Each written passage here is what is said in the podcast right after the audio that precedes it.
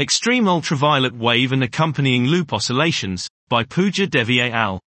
We present the observations of an extreme ultraviolet, EUV, wave, which originated from the active region, AR, NOAA 12887 on the 28th of October 2021 and its impact on neighboring loops.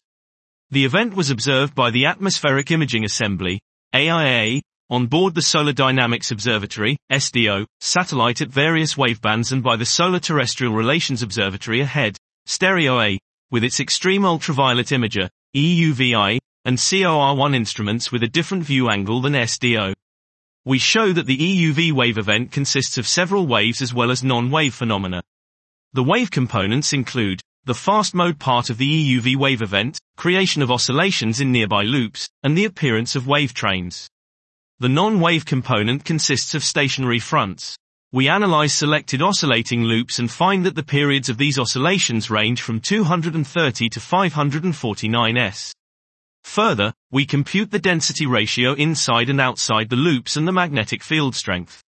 The computed density ratio and magnetic field are found in the range of 1.08 to 2.92 and 5.75 to 8.79 G, respectively. Finally, by combining SDO and stereo observations, we find that the observed EUV wave component propagates ahead of the CME leading edge. Dot. This was Extreme Ultraviolet Wave and Accompanying Loop Oscillations by Pooja Devi et al.